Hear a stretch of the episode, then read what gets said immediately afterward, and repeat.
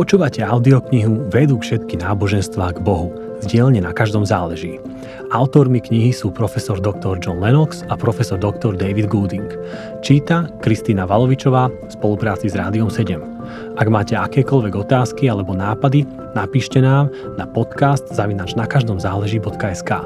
Ak by ste si chceli knihu objednať za perfektnú cenu, viete tak urobiť na nakaždomzáleží.sk. Ja som Gabriel Kosmály Mačí a teraz už ku knihe.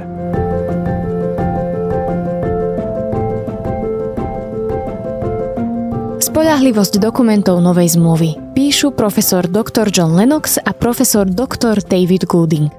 V predchádzajúcich článkoch tejto série sme sa pokúsili ukázať, že prijatím kresťanskej viery nik nemusí spáchať intelektuálnu samovraždu. Pritom sme sa prirodzene odvolávali na Bibliu. Zdôvodnili sme, že poprvé správa z Biblie o stvorení a zázraky v nej zaznamenané nie sú v konflikte s exaktnými vedeckými princípmi, po druhé, Biblia má vierohodné odpovede na problémy ohľadne bolesti a že biblické vysvetlenie základného ľudského problému ako odcudzenia sa od Boha je pravdivé, no a po tretie, spasenie, ktoré Biblia ponúka ako riešenie tohto problému, nesie všetky znaky úmyselného Božieho zámeru. Týmto sa však zodpovedanie otázok nekončí. Spása, ktorú ponúka Biblia, nie je filozofia založená na väčšných pravdách, ktoré by boli použiteľné od začiatku do konca v ktoromkoľvek období histórie, nezávisle na historických postavách či udalostiach. Biblické evanielium o spasení je celé o historickej postave Ježiša Krista, ktorý sa narodil v Betleheme v Judei v prvom storočí nášho letopočtu za vlády cisára Augusta v Ríme. Ježiš väčšinu života prežil v Nazarete, učil a robil zázraky v hornej i dolnej Palestíne, bol ukrižovaný za vlády cisára Tibéria, keď bol guvernérom v Judei Pilát. Kristus bol pochovaný v záhradnej hrobke z vonkajšej strany Jeruzalemských hradieb, vstal z mŕtvych a z Olivovej hory vystúpil na nebesia. Sú to udalosti, ktoré sa dajú datovať a miesta, okrem neba, ktoré sú označené na mapách starovekého sveta. Teraz však vyvstávajú ďalšie otázky. Ako si môžeme byť istí, že rozprávanie v Biblii, ktoré opisuje tieto udalosti, je pravdivé, že je to spolahlivý historický záznam a nielen bajka a pobožná fikcia. Kedy bola vlastne Biblia písaná? Bola spoľahlivo písaná súčasne s udalosťami, ktoré uvádza, alebo bola zostavená až oveľa neskôr. Existuje nejaká možnosť zistiť spoľahlivosť jej autorov a historikov? A pretože to, čo títo autory písali, sa ručne prepisovalo stáročia predtým, než sme si to mohli prečítať vytlačené v moderných vydaniach Biblie, môžeme si byť istí, že ide o spoľahlivú reprezentáciu toho, čo písali pôvodní autory? Dovolte nám prebrať najskôr túto poslednú otázku. Historici zostavili niekoľko testov na výskum starovekých dokumentov, napríklad C. Sanders, úvod do výskumu anglickej literárnej histórie a prvým z nich je biografický test. Hovorí nám o tom, ako veľa rukopisov máme, aké sú dobré a do akej miery sú verné pôvodným rukopisom. Dnes existujú tri hlavné pramene dôkazov ohľadne textu Novej zmluvy. Najskôr sú to grécké rukopisy, ktoré obsahujú časti alebo celú novú zmluvu. Je ich viac než 5000. Potom sú tu rukopisy sírske a latinské, ktoré obsahujú staroveký preklad Novej zmluvy do týchto dvoch jazykov. Keď tieto dva rukopisy pridáme k 5000 gréckým rukopisom, dôjdeme k ohromujúco veľkému výsledku 20 tisíc rukopisov. A do tretice sú tu citáty prvých cirkevných otcov pochádzajúce z Novej zmluvy. David Darlimple zdôvodňuje, že celá Nová zmluva, okrem 11 veršov, sa dá zostaviť z citátov v dielach cirkevných otcov, ktorí žili v 2. a 3. storočí nášho letopočtu. Samozrejme, rukopisy obsahujú aj chyby spôsobené pri prepisovaní, je prakticky nemožné prepisovať také dlhé dokumenty bez chyb, ale žiadne dva rukopisy neobsahujú presne tie isté chyby. Porovnávaním všetkých rukopisov navzájom je možné zostaviť pôvodný text do takej podoby, pri ktorej odborníci súhlasia s tým, že neistého je menej než 2% textu a tieto 2% z väčšej časti zahrňajú malé lingvistické črty, ktoré nespôsobujú rozdiel vo význame. Okrem toho, pretože žiadna kresťanská doktrína nezávisí iba na jednom verši alebo pasáži, nemôžu byť kresťanské doktríny spochybnené žiadnou z týchto druhoradých nejasností. Ďalšou významnou skutočnosťou je vek najstarších zachovaných rukopisov Novej zmluvy. Najstarším jednoduchým rukopisom, ktorý obsahuje celú novú zmluvu, je slávny Codex Sinaiticus, ktorý predalo Rusko Veľkej Británii. Bol napísaný v 4. storočí nášho letopočtu. Máme však veľa rukopisov, ktoré sú oveľa staršie.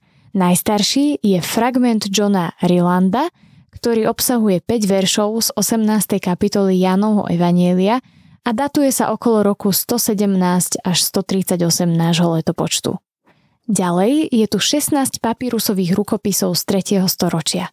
Tri z nich, papírus 45, 46 a 47, Zahrňajú v sebe celú novú zmluvu a jeden z nich, Papyrus 46, bol napísaný pred rokom 200 nášho letopočtu alebo ešte skôr. Pristavme sa pri tomto posledne menovanom papíruse. Má už takmer 1800 rokov. A teraz by sme sa mohli opýtať, koľko rokov má rukopis, z ktorého bol prepísaný. Samozrejme to nevieme, ale poľahky mohol mať 140 rokov, čo znamená, že by pochádzal z obdobia, kedy veľa autorov Novej zmluvy bolo ešte nažive. Skutočne mohol byť prepísaný z pôvodného textu. Takto sa dostávame od pôvodných dokumentov do prítomnosti iba dvomi krokmi. Jednoznačne to vyvracia námietky, že nová zmluva bola prepísaná veľakrát a že kópie sú také staré, že sa na dnešnú novú zmluvu nemôžeme spoľahnúť. Frederick Kenyon, bývalý riaditeľ a hlavný knihovník Britského múzea, Svetová autorita v oblasti starovekých rukopisov po rokoch profesionálneho štúdia o Novej zmluve napísal v knihe Biblia a archeológia toto. Doba medzi napísaním pôvodného rukopisu a existujúcimi rôznymi odpismi z originálu je taká krátka, že ju môžeme považovať za zanedbateľnú. Nemáme tak dôvod pochybovať, že písmo sa k nám dostalo celkom také, aké bolo napísané v pôvodnom stave – medzi rôznymi rukopismi nie sú významné rozdiely. Autenticitu a všeobecnú integritu kníh Novej zmluvy môžeme považovať za úplne potvrdenú. Na inom mieste Kenyon píše, príliš sa nezdôrazňovalo, že text Biblie je v podstate spolahlivý, špeciálne v prípade Novej zmluvy. Množstvo rukopisov Novej zmluvy z jej starších prekladov a citáty z nich od prvokresťanských cirkevných spisovateľov je však také rozdielne, že je prakticky isté, že pri čítaní každej pochybnej pasáže je jej pravosť poistená niektorou ďalšou z týchto starovekých autorít. Toto nemôžeme povedať o žiadnej inej starovekej knihe na svete. Skutočne, keď urobíme detailné porovnanie s ostatnou starovekou literatúrou, pochopíme zmysel uvedeného tvrdenia. Profesor Bruce, ktorý bol Rilandovým profesorom biblickej kritiky na univerzite v Manchestri, vo svojej knihe Sú dokumenty Novej zmluvy spolahlivé povedal toto. O Cezárovej galskej vojne, rok 58 až 50 pred Kristom, jestvuje niekoľko rukopisov, ale iba 9 či 10 je v dobrom stave a najstaršie z nich sú asi 900 rokov po Cezárovi.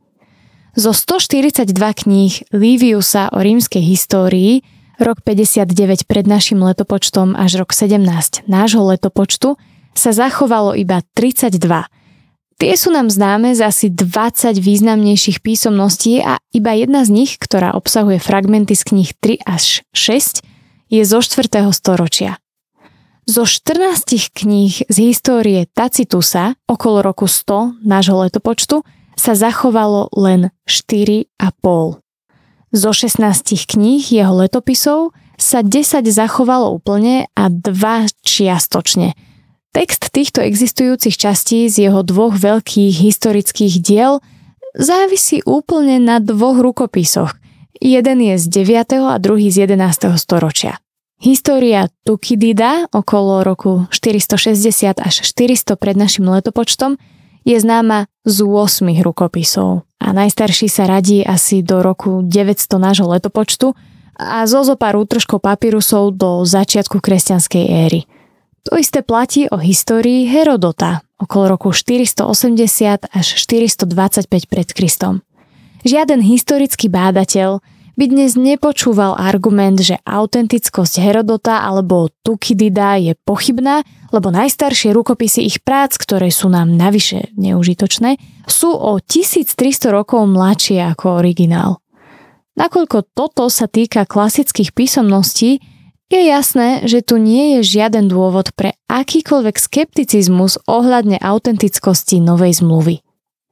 Profesor Montgomery uvádza toto – byť skeptikom, čo sa týka výsledného textu Novej zmluvy, znamená sklznutie celého klasického staroveku do nejasnosti, lebo žiadne dokumenty zo starovekého obdobia nie sú bibliograficky také dôveryhodné ako Nová zmluva.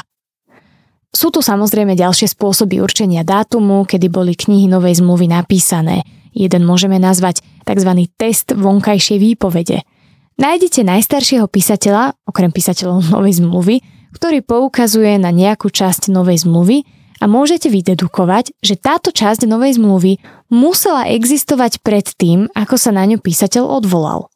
Dosiaľ najstarším takýmto písateľom je Papias, ktorý bol biskupom Hierapolisu asi v roku 130 nášho letopočtu a bol v mladosti osobným priateľom v tom čase staršieho apoštola Jána – a autora štvrtého evanielia. On zaznamenal Jánove slova takto. Marek, ako Petrov interpret, zapísal presne všetko, čo si Peter pamätal, či už to boli podobenstvá alebo skutky Kristove. Marek neurobil žiadnu chybu, keďže zapisoval určité veci tým spôsobom, ako si ich Peter pamätal. Dával pozor na jednu vec, aby nevynechal nič, čo počul, ani nepridal žiadne klamné vyhlásenie. Z tohto môžeme usúdiť, že Markovo evanielium existovalo už pred Jánovým, lebo o niekoľko rokov neskôr sa o ňom Jan zmienuje poznámkou z papiasovej neskoršej mladosti. Oveľa dôležitejšia je však vnútorná výpoveď kníh Novej zmluvy. Napríklad Apoštol Pavol bol odsúdený rímskym cisárom Nerom asi v roku 64 nášho letopočtu. Teraz máme v Novej zmluve niekoľko Pavlom napísaných listov cirkvám, ktoré založil v rôznych častiach rímskeho cisárstva prv, ako bol odsúdený napríklad v Galácii, Macedónii a v Grécku. Nemáme žiaden dôvod pre akékoľvek pochybnosti o vnútornej výpovedi týchto listov a o autentickosti toho, že boli skutočne napísané v polovici a koncom 50. rokov nášho letopočtu. Niektorí učenci sa domnievajú, že celá nová zmluva bola napísaná do roku 70 nášho letopočtu a naviac, že bola dokončená iba o pár rokov neskôr. Zostáva nám posledná otázka. Niektoré knihy Novej zmluvy, Evanielia a skutky apoštolov sú považované za historické záznamy. Akí spolahliví boli ich autori alebo historici? Kde môžeme skontrolovať ich presnosť odvolaním sa na to, čo dnes vieme o svete z prvého storočia nášho letopočtu, z archeológie a od starovekých historikov. William Ramsey, svetoznámy archeológ a zakladajúci člen Britskej akadémie, učil, že nová zmluva mala veľmi malú historickú záväznosť, pretože sa jej veľká časť zakladala na bájach a povestiach z druhého storočia. Čiastočne učil, že vysvetlenie písateľa Evanielia Lukáša o vzniku a rozšírení kresťanstva v skutkoch apoštolov nebolo napísané Lukášom, ale niekým iným o 100 rokov neskôr. Avšak počas archeologického výskumu v Turecku urobil veľký objav ohľadne polohy mesta Ikonium, ktorý dokázal, že Lukáš mal pravdu a neskorší historici sa mýlili. Ďalší výskum ho presvedčil nielen o tom, že Lukáš napísal skutky, ale že Lukáš bol historikom prvej triedy, ktorý, ako by povedal, by mal byť zaradený medzi najvýznamnejších historikov. Celá záležitosť o spoľahlivosti Lukáša ako historika bola nedávno veľmi detailne preverovaná opäť a to Kolinom Hemerom, kniha skutkov na pozadí helenistickej histórie.